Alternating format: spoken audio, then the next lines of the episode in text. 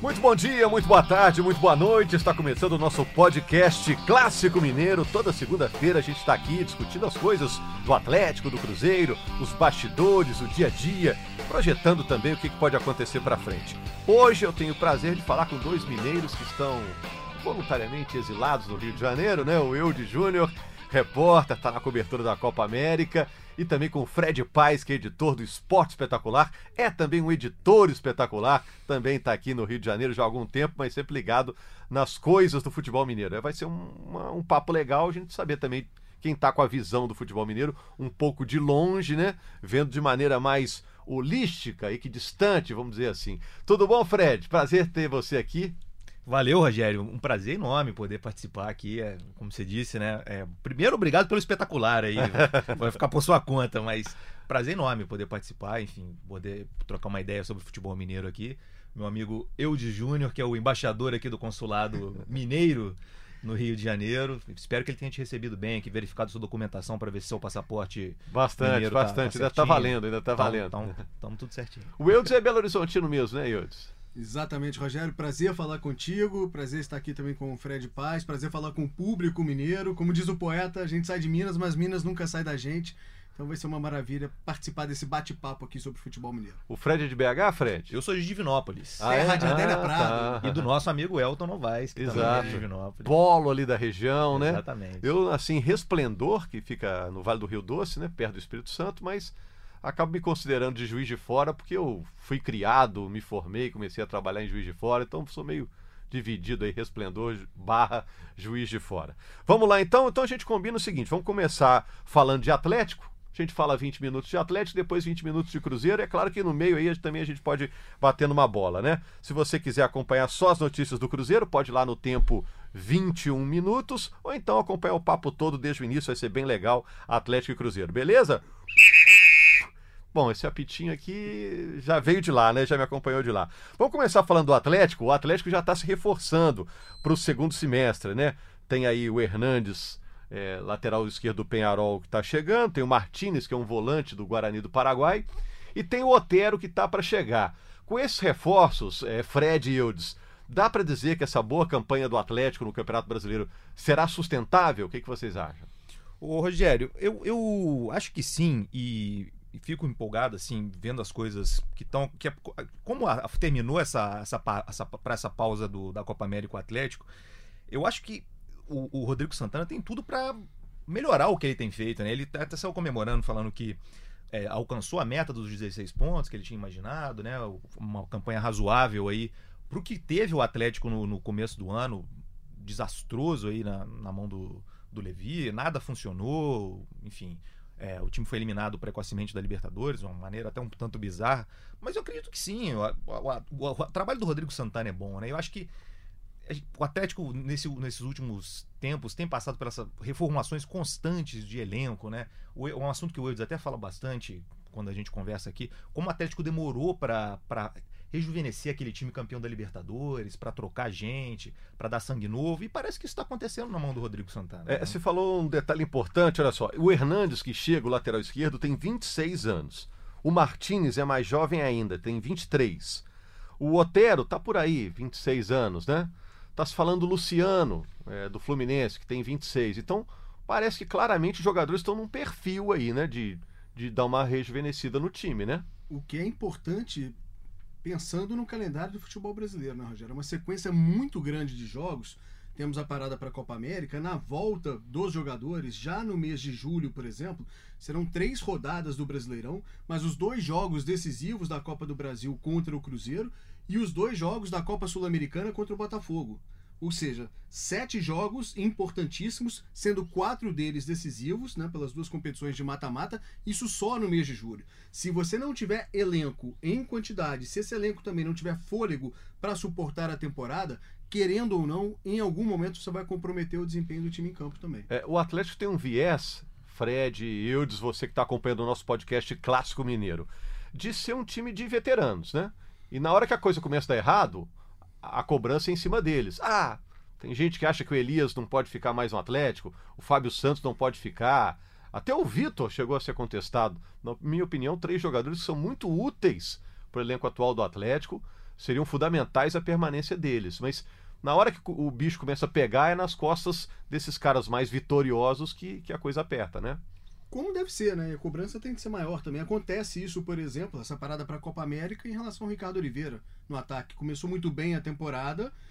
O Alejandro era o artilheiro do Campeonato Mineiro quando o Atlético vinha utilizando a equipe reserva no estadual. Na reta final Chega o time titular, o Ricardo Oliveira passa a não responder mais como a torcida esperava, cai o número de gols dele, o Alejandro, quando tem oportunidade, continua marcando. Então há, por exemplo, essa cobrança em cima de um jogador experiente como o Ricardo Oliveira.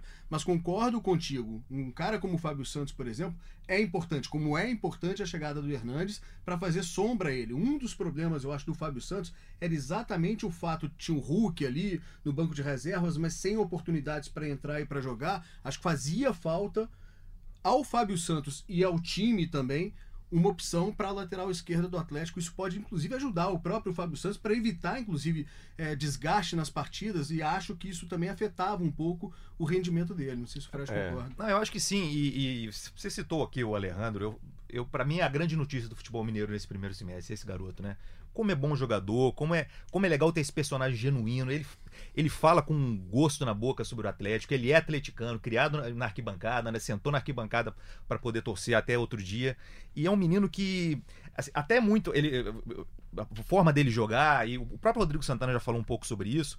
Ele, ele é um menino que pode ser extremamente útil para o Atlético, né? Porque até se a gente pensar, jogar um pouquinho para frente, o, o, que o Tite está fazendo na seleção brasileira, usando o Richarlison, que é um atacante que joga em todos os lados do ataque, o Alejandro faz isso, né? E faz com dedicação, com boa vontade. Ele não se incomoda, às vezes, de abrir mão de sair da área um pouco para.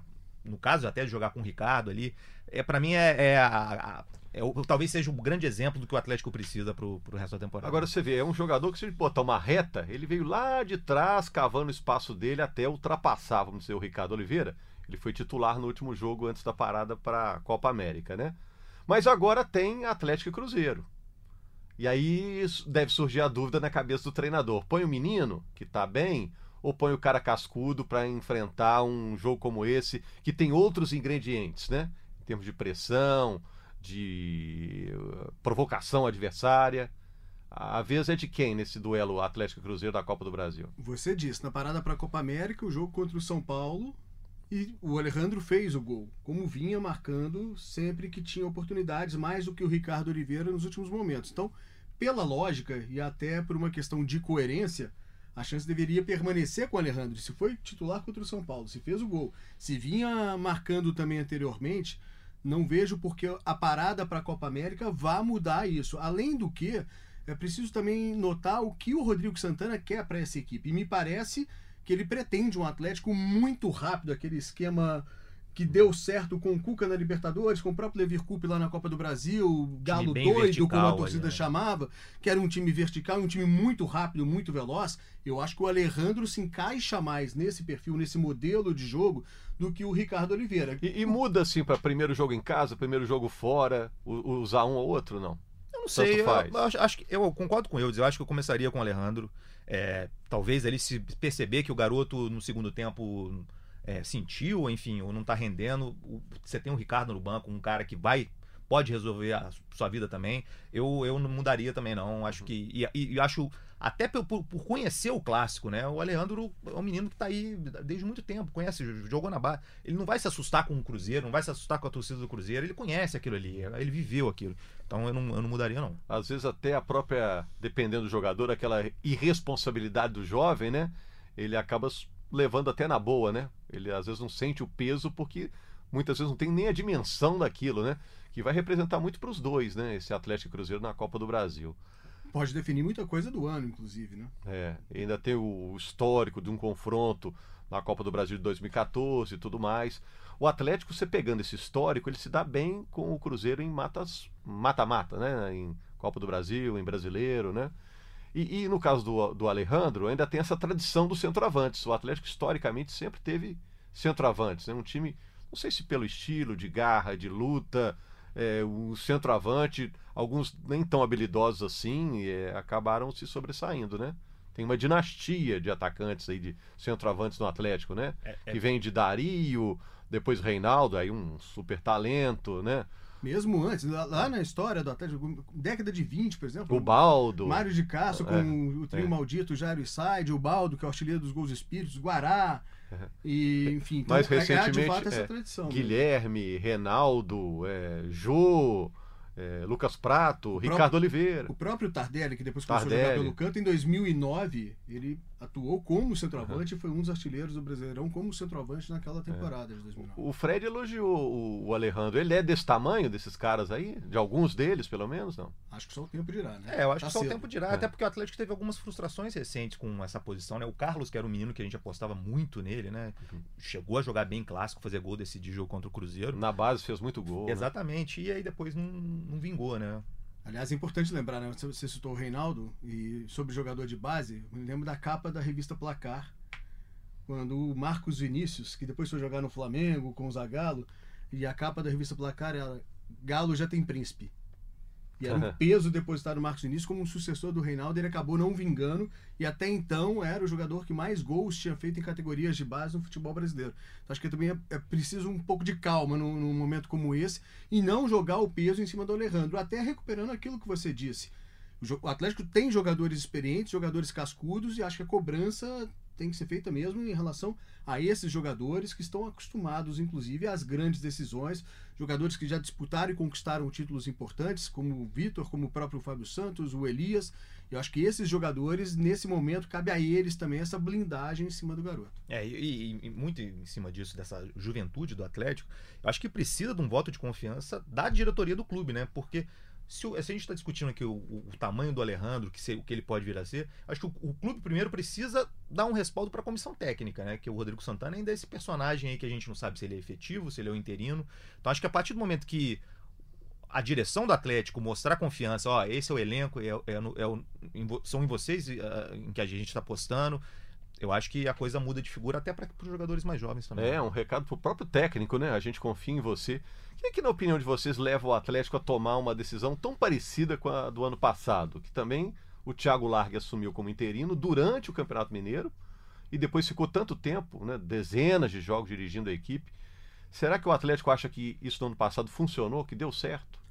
num primeiro momento funcionou também com o Thiago Largue, depois quando o time perdeu desempenho e deixou de pontuar como se esperava, a cobrança inicial até foi maior em cima da própria diretoria do que em cima do Thiago Largue, que no fim das contas acabou também é, pressionado pela torcida, mas isso já num momento posterior. Agora eu acho que a, a chave para isso, a meu ver, e aí coloca um desafio para o torcedor que está nos ouvindo neste momento, é você pensar o seguinte: você perdeu o seu técnico, então o Atlético tirou o Lever Cup, quem você contrata?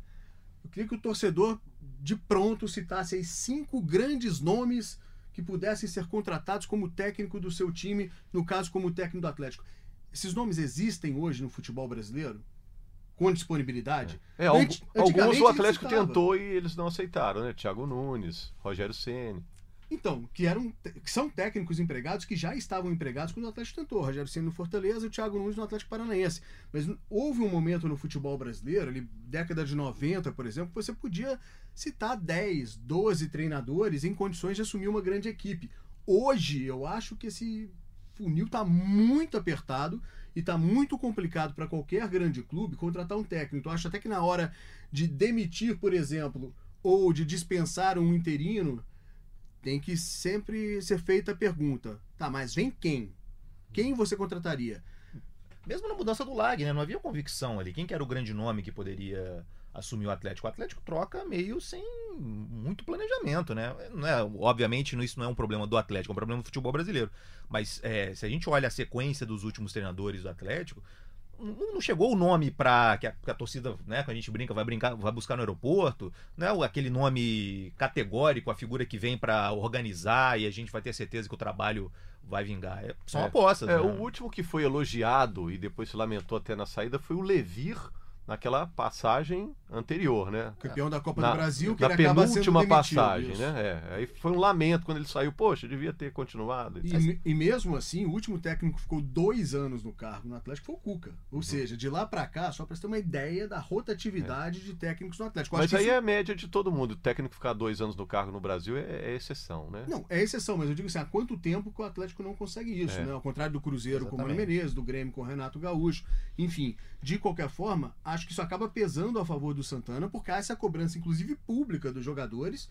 Já deram diversas entrevistas sobre isso, dizendo, por favor, permaneçam com o mesmo nome. Deem uma sequência de É. trabalho. Agora, essa história de contratar técnicos novos, é, vários clubes brasileiros nos últimos anos apostaram nisso, talvez tentando descobrir um novo Carilli, né, que deu super certo no Corinthians. E foi muito cobrado também no início, né? Teve que suportar uma pressão inicial muito grande. E também o Corinthians tinha buscado outros nomes, não É. E não conseguiu, e conseguiu, por isso o exatamente, Carreiro foi é. efetivado, inclusive. E Isso tem a ver com convicção dos dirigentes de que é preciso dar uma chacoalhada no mercado e buscar técnicos mais modernos, mais antenados, com ideias novas, ou é só a questão financeira mesmo? Vamos pegar aqui o, o bom e barato. Eu acho que, é, na verdade, é a falta de convicção, né? E a gente olhar para o histórico recente do Atlético, desde a saída do Maluf, né, do falecido Maluf, que o Atlético não tem uma pessoa. no- os presidentes do Atlético não se cercam de gente que conhece do riscado, né? O, O Rui Costa de chegou há futebol- pouco tempo, né? Relativamente há pouco É tempo. isso, o ainda. departamento de futebol estava basicamente abandonado ali, não tinha gente que conhecesse o que pudesse formular um planejamento e, e, às vezes pensar no nome, ah, vamos trazer fulano porque a gente quer essa ideia de jogo, não, não, não existe E isso. esse eu acho um ponto fundamental, assim, porque de fato, primeiro o, o Maluf ficou doente, né? O Eduardo Maluf sempre foi um dos maiores executivos do futebol brasileiro, super vitorioso, sabia, sabia montar time, sabia gerenciar elenco, sabia fazer essa interface, esse meio-campo entre o elenco, a comissão técnica e a diretoria. Então era um nome super espe- especializado, super experiente. Ele fica doente, evidentemente precisou se afastar um pouco do dia a dia do Atlético. O Atlético já começou a sofrer ali. Depois, infelizmente, veio a falecer o Maluf e a situação piorou ainda mais, porque o Atlético se tornou efetivamente, literalmente, órfão e um pouco acéfalo em relação ao comando do futebol. Porque você tinha ali uma diretoria com seus vice-presidentes, cada um especializado numa área, mas tomando conta do futebol, não havia ninguém. E as tentativas que foram feitas também não deram certo. Entre elas, a do Alexandre Galo, que quando foi contratado, inclusive, eu me lembro aqui no Rio de Janeiro, todo mundo perguntava, mas por é. que o Atlético contratou Alexandre Galo? Ele não, não tem uma folha de serviços ainda para que pudesse ser contratado como um homem forte do futebol do Galo. Então, foram feitas também apostas é, equivocadas é, pela diretoria do Atlético em relação a isso. E agora resta saber se o Rui Costa conseguirá dar um comando mais forte ao futebol e uma ideia mais bem definida do que time que é o Atlético, que modelo de jogo que é o Atlético, que tipo de elenco que é o Atlético. É, para você que não é de Minas, o Rui Costa, é, que já trabalhou no futebol do Rio Grande do Sul e também em Santa Catarina, é o novo diretor de futebol do Atlético já há alguns meses. Agora começa a mostrar o trabalho dele, né? Teve esse tempo agora para mostrar o trabalho e começa a trazer jogadores do Paraguai, do Uruguai e vai tentando reforçar a equipe do Atlético para o restante da temporada. O Marques, que era o diretor de futebol, depois do Alexandre Galo, acabou virando gerente de futebol para lidar ali com o jogador no dia a dia, uma função também importante. E o Alexandre Galo, quando passou pelo Atlético, muita gente explicava, ah, ele está aqui porque ele conhece muito a base do futebol brasileiro. Ele tem um, um tem um manancial raio-x, de dados é, da base, né? é. De certa forma, ele levou para o Atlético o Emerson, lateral direito, que está na seleção de novos, né? É, E o Atlético fez dinheiro com isso, então teve é, essa parte positiva da passagem dele, mas foi muito cobrado pela, pela torcida, né? É, o Atlético tem aí agora o Rui Costa iniciando um trabalho, acho tentando mudar um pouco o perfil do elenco. Eu fico com essa impressão, Fred. É, é, eu acho que é isso. Acho que o- é- finalmente parece que o, o Atlético tem um norte, né? Agora, eu- eu gostaria muito de ver o respaldo da direção para essa comissão técnica. Eu acho que é fundamental que você defina isso, que você fale assim, ó, ô Rodrigo, você é o técnico, você vai trabalhar pelo menos até o final do ano. Porque, por exemplo, a gente está agora chegando no mês de julho, que é o mês do clássico, que. E aí, se o Rodrigo perde esse- esses dois jogos, né? Ou se o Rodrigo é eliminado pelo, pelo Cruzeiro na Copa do Brasil, o trabalho dele tá a perigo, né? por, um, por um clássico, né? O clássico vai definir. Acho lamentável que isso possa É, eles ocorrer, né? entram meio em igualdade de condições, vamos dizer assim? Não. Eu acho que sim. Ou o. Atlético mudou a história aí depois dessa má fase do Cruzeiro, se tornou o favorito? Porque na final do Mineiro, o Cruzeiro entrou como favorito, né? É, assim, se a gente olhar para o momento, eu, o Atlético vive, sem dúvida, um momento muito melhor do que o do Cruzeiro, né? O Cruzeiro está aí quase igualando a sua pior é, é, é, fase histórica, né? De, de, resultados ruins, nove jogos sem vencer, né? Quase 11, que, que é o resultado de 2011. Mas é, até julho acho que pode é. alguma coisa acontecer diferente. Em relação à Sul-Americana, é Atlético e Botafogo agora, né? É, as equipes têm um perfil parecido, dá para dizer isso? Ou só o técnico que tem um perfil parecido? São dois caras novos, à procura de um espaço, à procura de um bom resultado para vingar na profissão? A exemplo do Atlético, o Botafogo também tem jogadores experientes, né? É. Cícero no meio-campo, um jogador Diego rodado, Souza, é. Diego Souza, que agora está firme como centroavante mesmo, sendo escalado pelo Eduardo Barroca, o jovem técnico do Botafogo, como centroavante. Tem o Gatito Fernandes, que disputa a Copa América pela seleção paraguaia, o Joel Carli, que é um zagueiro super experiente. Agora, acho que até individualmente o Atlético tem valores superiores no seu elenco ao do Botafogo. Jogadores ainda mais tarimbados que o time do Botafogo. Mas eu não percebo, assim, até porque historicamente também o Atlético sempre enfrenta problemas ali quando disputa jogos de né? mata-mata com o Botafogo. E, querendo ou não, isso fica um pouco na, na, na cabeça do torcedor. Então, não vejo uma vantagem clara e absoluta para nenhum dos lados. Porque o time do Botafogo, embora o Botafogo não tenha hoje um time que esteja na primeira prateleira do futebol brasileiro, ou um elenco super numeroso e super qualificado, tanto que um terço dos jogadores já trabalhou com o Eduardo Barroca na base do Botafogo. É também um, um, elenco muito jovem, inclusive por causa das questões financeiras do Botafogo. Mas de qualquer forma, o Eduardo Barroca conseguiu transformar o Botafogo numa equipe muito competitiva, que inclusive costuma ter bastante a posse de bola durante as partidas.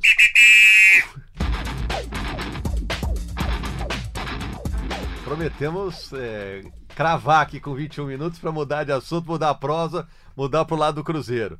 Bom, o papo rendeu bacana, né? Agora, você é, sabe, né, Fred, que no futebol mineiro um time é a régua do outro, né? Quando um tá bem e o outro tá mal, a sensação de quem tá lá embaixo é que a situação tá pior ainda, né? E talvez seja esse momento que está vivendo hoje o Cruzeiro, a fotografia de momento do Cruzeiro. Né? O Cruzeiro está na zona de rebaixamento. Ninguém esperava isso é, no Campeonato é, Brasileiro. É, é, e com o Atlético lá em cima, então a cobrança do torcedor se torna ainda maior, né? Como as coisas chegaram nesse ponto para o Cruzeiro? É, assim, a, a, gente tem duas linhas de análise aí, né? Primeiro é mostrar, olhar o que está acontecendo dentro de campo, o que, que o, time do, o time do Mano Menezes tem feito nesse, nessas, logo na segunda parte do primeiro semestre, né? Já que o, até o final do Campeonato Mineiro as coisas andavam bem, o Cruzeiro se classificou bem na, na Libertadores, Vale lembrar que era um grupo muito tranquilo para o Cruzeiro. O Cruzeiro não teve um grande desafio ali. Talvez o Emelec, um time um pouco mais qualificado, mas de modo geral o Cruzeiro não, não pegou ali times bem, bem fracos tec, tecnicamente. Não mas campeonato... fez o que tinha de fazer. É, fez a sua obrigação, campanhas. óbvio, né? Mas é, é isso que é, a gente, quando a gente também acaba o, o campeonato estadual, que a gente faz aquela análise, né? Pô, o campeonato estadual serve como base para o que vem. Às vezes sim, às vezes não. Acho muito incipiente. Acho que os dados são muito incipientes, né? Para a gente tentar fazer uma análise. Mas o que acontece com o Cruzeiro nessa, nessa reta final do primeiro semestre? Aconteceu, né? Nessa reta final do primeiro Eu acho um tanto quanto absurdo, assim, né? Porque se a gente olhar pela lógica, um, um, cara que tem um trabalho de três anos à frente do clube, que é o caso do Mano Menezes, né? E ele não passou por nenhuma reformulação de elenco, muito pelo contrário, ele recebeu as peças que ele quis, as peças que ele pediu chegaram ao Cruzeiro. E aí a, a torcida até às vezes traça um paralelo com outros técnicos que tiveram sucesso no Cruzeiro. A gente pega o Marcelo Oliveira, por exemplo. O Marcelo Oliveira chegava para o seu terceiro ano à frente do Cruzeiro e teve o time campeão bicampeão brasileiro desmontado, né? De um ano para o outro e teve que remontar a partir daquilo ali. Saíram até as, as três principais peças da ocasião: Everton Ribeiro, Ricardo Goulart e Lucas Silva. Né? Exatamente, foram vendidos. E o, ele teve. A exceção do Fábio, que é o grande ídolo, então não vou nem contar o Fábio, que está acima deles todos, mas os três jogadores de linha que tinham sido os destaques do Cruzeiro no bicampeonato. Exatamente. E aí o Marcelo Oliveira tem muita dificuldade de fazer um bom trabalho. Agora, o Mano é exatamente o contrário, né? Ele tem na mão dele o que todo mundo diz. Aqui no Rio de Janeiro, né, Eudes? A gente conversa muito sobre isso com, com torcedores do, dos clubes aqui no Rio, em São Paulo, todo mundo olha para o elenco do Cruzeiro e fala assim, como que isso não está dando certo? Como pode que o time tenha chegado nesse nível de ficar nove jogos sem vencer, né? A segunda, a segunda média histórica, pior na história do Cruzeiro, só perde para 2011. É a, pior é a pior campanha desde 94 no Campeonato Brasileiro, o pior início de campeonato do Cruzeiro, né? Eu acho um tanto inacreditável. E agora a gente chega na parte que começa a entrar essa segunda linha de, de, de, avaliação, que é o que acontece fora de campo, né? O Cruzeiro já é, é, noticiou semana passada que tem salários atrasados de funcionários, né, o que não acontecia há muitos anos no clube, e agora parece que os salários dos jogadores também estão atrasados, há uma promessa de, de quitação do, do, desses vencimentos essa semana. E parece, pelo que a diretoria fala, que vai ter que vender jogador. Né? O Murilo já está é, na é. Rússia para Vai por negociado. pouco mais de 10 milhões para o Locomotive, né? Vai fazer exames médicos lá, deve ir, né? É, é na seleção de novos. E o Cruzeiro depende desse dinheiro para poder quitar salários, né? Então é uma situação. É um dinheiro que já chega carimbado, já chega né? Carimbado, já chega é. saída. Né? E uma situação contraditória do Cruzeiro, né? Porque se o momento de fato não é bom, nove jogos sem vencer, o Fred lembrou aí, é uma das piores sequências do clube. Então, se é um dos piores momentos entre os clubes do futebol brasileiro, continua tendo um dos melhores elencos e também, principalmente do time titular, um dos melhores do país no papel. O Fábio, na minha opinião, é o melhor goleiro do futebol brasileiro. O Dedé, na minha opinião, é o melhor zagueiro do futebol brasileiro. Thiago Neves. O Fred, que está muito tempo sem marcar gols também, começou muito bem a temporada, depois parou de marcar gols, o que não é comum no caso de um jogador como o Fred, para mim também é o melhor centroavante do futebol brasileiro, o detentor de todas as marcas, maior artilheiro dos pontos corridos, entre várias outras marcas que tem o Fred. Você estou o Thiago Neves como um jogador decisivo, o famoso jogador de, de jogo, jogo, grande. grande. Você exatamente. precisa dele, é. e vai lá e resolve. Então é uma situação muito estranha essa do Cruzeiro. Tem que ver qual Cruzeiro virá para este segundo semestre, com essa janela de negociações abertas, o Cruzeiro precisando fazer dinheiro no meio de uma enorme crise política, talvez a mais séria e a mais grave de sua história, o que, querendo ou não, acaba chegando também um pouco ao vestiário. Então, que cruzeiro será este do segundo semestre? Acho que essa é a grande questão. Não, e pode chegar alguém e falar assim, gente, calma, vamos dar ao problema o tamanho que ele realmente tem, né? O Cruzeiro não está bem no Campeonato Brasileiro, mas ainda pode pensar nesse brasileiro em brigar por vaga da Libertadores o ano que vem. Ele está nas oitavas da Libertadores acho que consegue fazer um confronto de igual para igual com o River, né? Pelo elenco que tem que você citou. Está nas quartas de final da Copa do Brasil, é atual bicampeão, vai defender o título, né? E vai enfrentar um grande rival também, jogo pau a pau. Então, se olhar por cima, uma visão é, do todo, é, em relação aos campeonatos, ainda há chance para fazer muita coisa boa na temporada, né? Até porque a posição na tabela do Brasileirão, sinceramente, obviamente, é, ela é real porque o Cruzeiro está ali colocado. Mas todos nós sabemos pelo menos é, eu tenho essa convicção de que o Cruzeiro não vai ser um time que vai ficar ali na zona do rebaixamento nem vai brigar contra o rebaixamento. O Cruzeiro vai se recuperar e vai sair dessa posição. Acho que é muito distante do Palmeiras já para pensar em título no Campeonato Brasileiro, mas a, a, posição do Cruzeiro não é a zona do rebaixamento. É. Embora ainda vai enfrentar o Palmeiras duas vezes, ainda tem isso, né? Mas definitivamente a, a, posição do Cruzeiro não é essa, não é uma posição de, de zona do rebaixamento. Acho que essa não, não deve ser a grande preocupação do Cruzeiro, mas acho que em função também dessa distância que já existe para o líder Palmeiras, o Cruzeiro talvez passe a priorizar as outras duas competições. Qual é o problema? O Cruzeiro ganhou recentemente, nesta década, dois títulos brasileiros, dois títulos da Copa do Brasil. Neste século, três do Brasileirão e três da Copa do Brasil, eu estou acrescentando aí os títulos 2003, conquistados pela Tríplice Coroa em 2003. Ou seja, não há essa carência. Qual é a grande carência do Cruzeiro, digamos, o grande objetivo de qualquer grande clube de futebol brasileiro, mas também do Cruzeiro, até em função dos últimos títulos conquistados no Brasileirão na Copa do Brasil, é a Libertadores. Então, em tese, o Cruzeiro daria total prioridade à Libertadores, mas como fazer isso se o time volta a jogar em julho e a primeira partida é exatamente um clássico Verdade. contra o Galo na Copa do Brasil? É muita pressão para os dois, né? Eu tô aqui com o Eude Júnior, nosso repórter, tô aqui com o editor, com o Fred Paz. Agora você vê que situação que o Cruzeiro se meteu no brasileiro, né, Fred? Montou um elenco nesse ano para poder disputar tudo, o que não aconteceu nos anos anteriores. Ele claramente priorizou o mata-mata, né? E nesse ano, logo de cara, a situação no início do campeonato é tão ruim que talvez tenha que fazer como o Eudes falou, dar uma prioridade aí. Copa do Brasil, é, que virou talvez tão importante quanto a Libertadores por causa da rivalidade local, né? É, pode ser, mas é, eu não eu acho que o Mano Menezes vai ter que atacar o Campeonato Brasileiro de alguma forma, porque ele até falou, né, na última na coletiva depois do, da derrota pro, pro Fortaleza, na, na última rodada antes da parada para a Copa América. O Mano ainda não fez um grande brasileiro com o Cruzeiro, né? É, eu acho que o Mano ainda não fez um grande brasileiro, né? Acho que ele ele não tem esse é, título. Ele, ele, não tem essa isso né? com o Grêmio, acho que foi sexto lugar, né, quando eu, é, quando ele dirigiu o Grêmio, mas ele não tem um, uma, uma, grande competição no Campeonato Brasileiro, né? nunca fez um grande. A história ano. dele é em mata-mata, né? Com é, o Grêmio é chegando no final de Libertadores, Libertadores Corinthians, Corinthians Copa, do, Copa Brasil. do Brasil. E, e ele falou nessa coletiva. É, pós-jogo do Fortaleza, contra, o Fortaleza, contra o Fortaleza, ele falou assim: olha, todo mundo tá falando aí que a Copa, a parada da Copa América vai ser maravilhosa, todo, todas as equipes vão melhorar. Agora, transformar isso em realidade é mais difícil. E, e, me pareceu um, com um tom bastante preocupado por o que ele chama de não é mais uma fase ruim né, do Cruzeiro. Ele acha que é algo mais sério, que ele precisa resolver. É, qual a solução? É, eu, não consigo enxergar o que, o que mais o Mano Menezes possa fazer por esse time é, do Cruzeiro. Tempos atrás, quando a situação era outra, ele falava que ia aproveitar a parada para encaixar Rodriguinho e Thiago Neves no time. É, acho que ele tem um Dá problema um mais sério. Né? Ele tem problemas bem mais sérios agora do que tentar encaixar os dois. Né? Porque o Cruzeiro passa por problemas. É, até o Fábio, né? O Fábio, que é esse goleiraço, esse absurdo de, de, de ídolo para a torcida do Cruzeiro, tem falhado ultimamente, né? O que não é comum e o sistema defensivo é uma bagunça. É, é, o time que ele prometeu há dois anos atrás que não tomaria nunca mais três gols. É uma das piores defesas do campeonato, uma das piores, piores defesas da temporada. Eu acho que ele tem problemas seríssimos para tentar resolver. Uhum. E esse, pois é, pegando o gancho que você falou, agora há pouco você falou do Mano. A gente começa a escutar em Minas a pergunta: ah, o Mano deve ficar no cargo? A diretoria do Cruzeiro pensa em, em tirar o Mano da função. Seria um problema a mais ou seria uma solução na visão de muita gente? Esbarraria na, naquela questão que eu coloquei antes, assim, até quando a gente falava do Atlético. Você tira o Mano, você contrata quem? Quem? O primeiro, quem, manda, quem vai mandar o Mano Menezes embora, né? Tem, tem gente no Cruzeiro para fazer isso hoje, porque as, as pessoas responsáveis por dirigir o clube acho que estão preocupadas com outras coisas, né? Em responder inquérito policial, é, a política do clube que está uma bagunça, né? Pedido de afastamento da diretoria, preciso é. ver o que vai acontecer é. com isso, quem, quem será, que, que, diretoria será essa, que time será esse que pode ou não se desfigurar com a janela aberta de negociações agora no meio da temporada. E tem gente dentro do Cruzeiro que garante que quem segura o, o elenco, quem consegue dar essa blindagem ao que acontece dentro de campo, é o próprio Mano Menezes, né?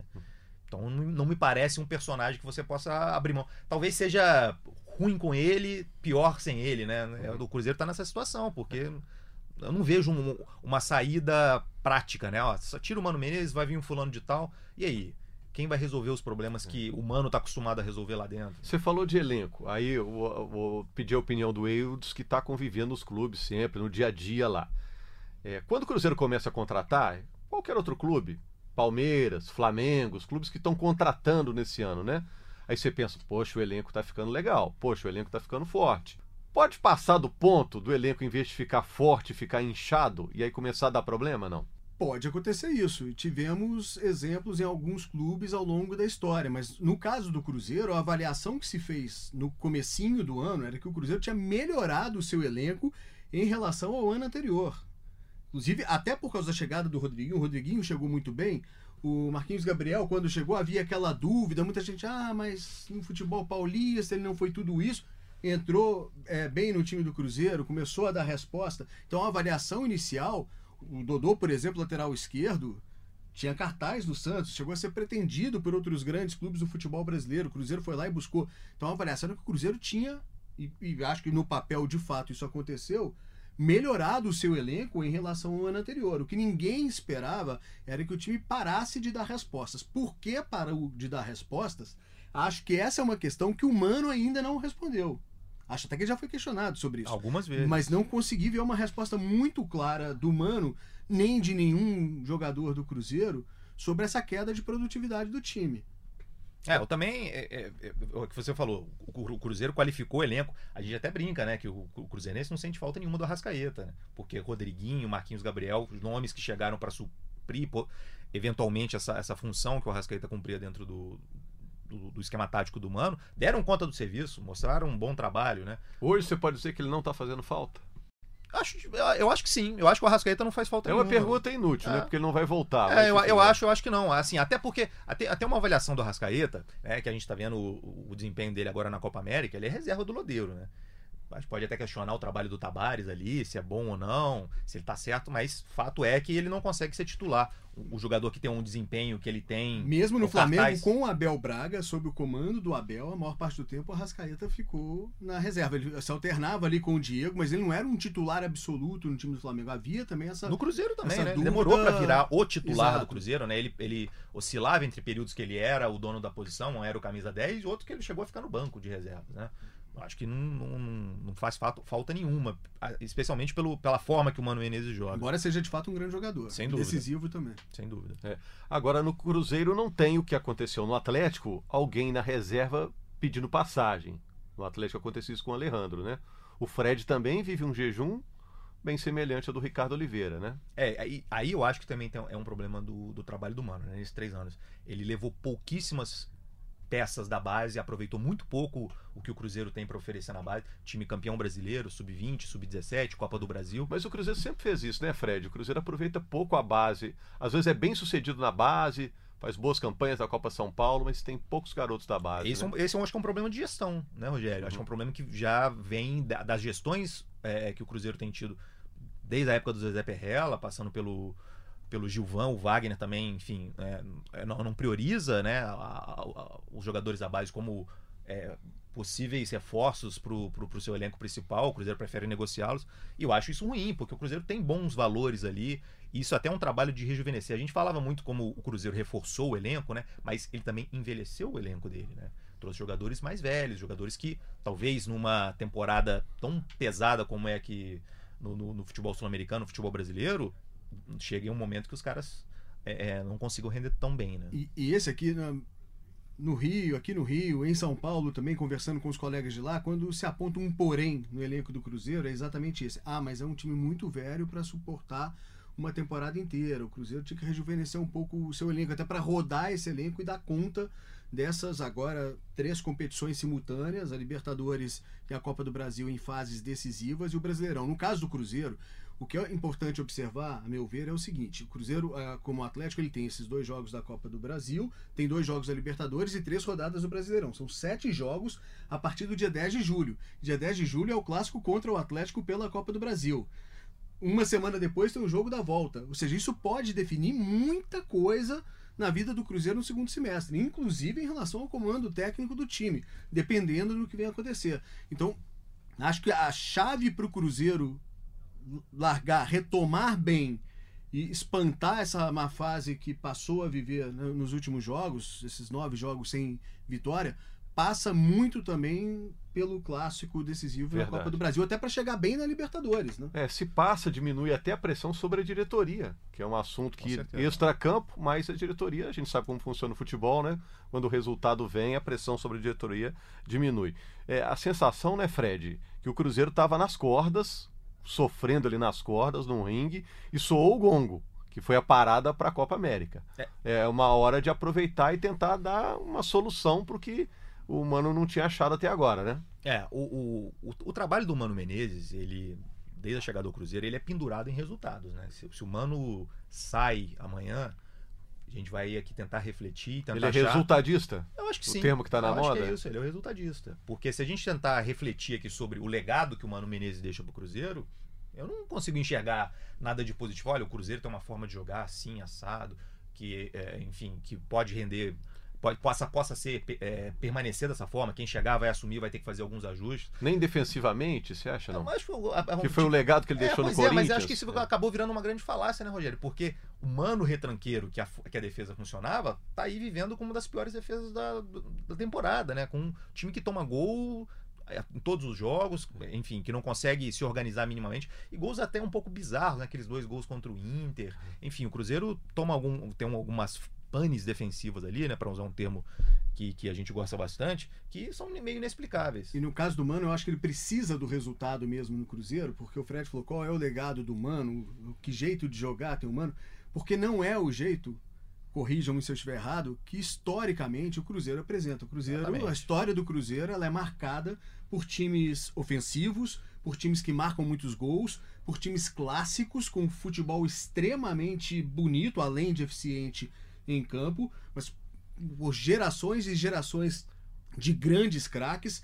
Então, se o Mano, sem isso, deixa de obter também resultado, que foi o que o manteve no cargo até agora, porque ele já foi pressionado em outros momentos, nos anos anteriores, acabou suportando, acabou sobrevivendo e ganhou os títulos, é. tanto no Campeonato Mineiro quanto na Copa do Brasil, os dois consecutivos. Mas se ele deixa de obter resultado, complica um pouco, exatamente por não ter essa identificação com o torcedor na arquibancada. O torcedor do Cruzeiro olha o time em campo, ele pode comemorar os títulos, mas ele não reconhece a equipe histórica para a qual ele É, torceu. Você falou algo importante, agora há pouco a gente falou dessa tradição do Atlético, de garra e de centroavantes, né?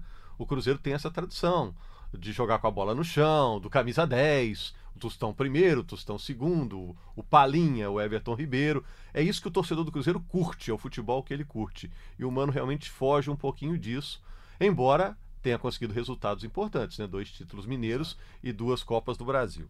Bom, agora o Cruzeiro pensa não só na Copa do Brasil, mas na Libertadores. Pegou um adversário muito encrencado, né? O campeão sul-americano, campeão da Libertadores, o River Plate. É, já vi gente falando, gente que eu respeito, falando que o River Plate é favorito.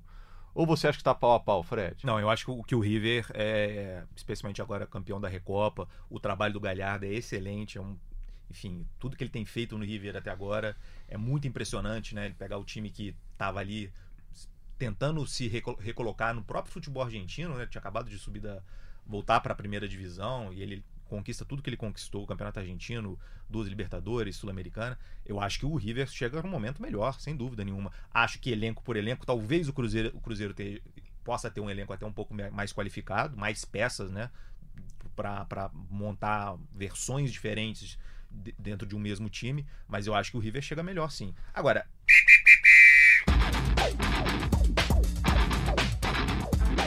Tá na prorrogação. Ouviu o apito, vamos para prorrogação. Último lance, a bola tá voando pra área. O que, que você ia completar? Não, só terminar, a- acho que só um, pegar uma deixa do, do Eudes aqui, é engraçado, né? Porque o técnico que, que usa a- a- o mata-mata pra se pendurar, pra te- pra tentar permanecer no carro, que, que é o que vai acontecer no mês de julho, o Mano Menezes precisa atacar o, o campeonato de pontos corridos, que é o calcanhar de Aquiles do Cruzeiro. Fred Pai, você deu show, viu, Fred? Você tem que estar no vídeo, no ar, no áudio mais vezes, hein? Brilhou, hein? Você é muito generoso comigo, Rogério, muito obrigado. Não, eu sou generoso sim, mas agora eu só falei verdade. Bom, o Eudes Júnior, nosso grande amigo, tá sempre batendo papo no WhatsApp aqui sobre as histórias do futebol mineiro, desempenho dos mineiros, né, Eudes? Muito obrigado mais uma vez. Prazer enorme falar com o público mineiro e que o futebol mineiro continue nos próximos anos. Para isso vai depender também de muita transparência, de muita gestão séria nos dois clubes, para que eles possam continuar futuramente conquistando títulos, como ambos conquistaram títulos muito importantes nessa década. Mas cada vez mais o futebol vai exigir dinheiro e para isso você precisará de uma gestão séria e eficiente. Isso vale para qualquer grande clube do futebol brasileiro. Essa é a década de ouro do futebol mineiro, tanto para Cruzeiro, para Atlético e o América também teve algumas conquistas relevantes nessa temporada. Fred, muito obrigado, cara. Show de bola. Tá contratado, viu? Valeu, tamo aí. Volte mais vezes. Eudes também. Obrigado, Rogério. Um abraço a todos. O Eudes também já tá com aquela cor de carioca, né, Eudes? Valeu. Bom, Mineiro sempre, mineiro sempre. Nunca deixarei de ser. Viva o Fred e também viva Divinópolis. Grande abraço para você. Na segunda-feira, nosso podcast Clássico Mineiro estará de volta. Grande abraço, bom dia, boa tarde, boa noite, o horário que você estiver ouvindo. Tchau!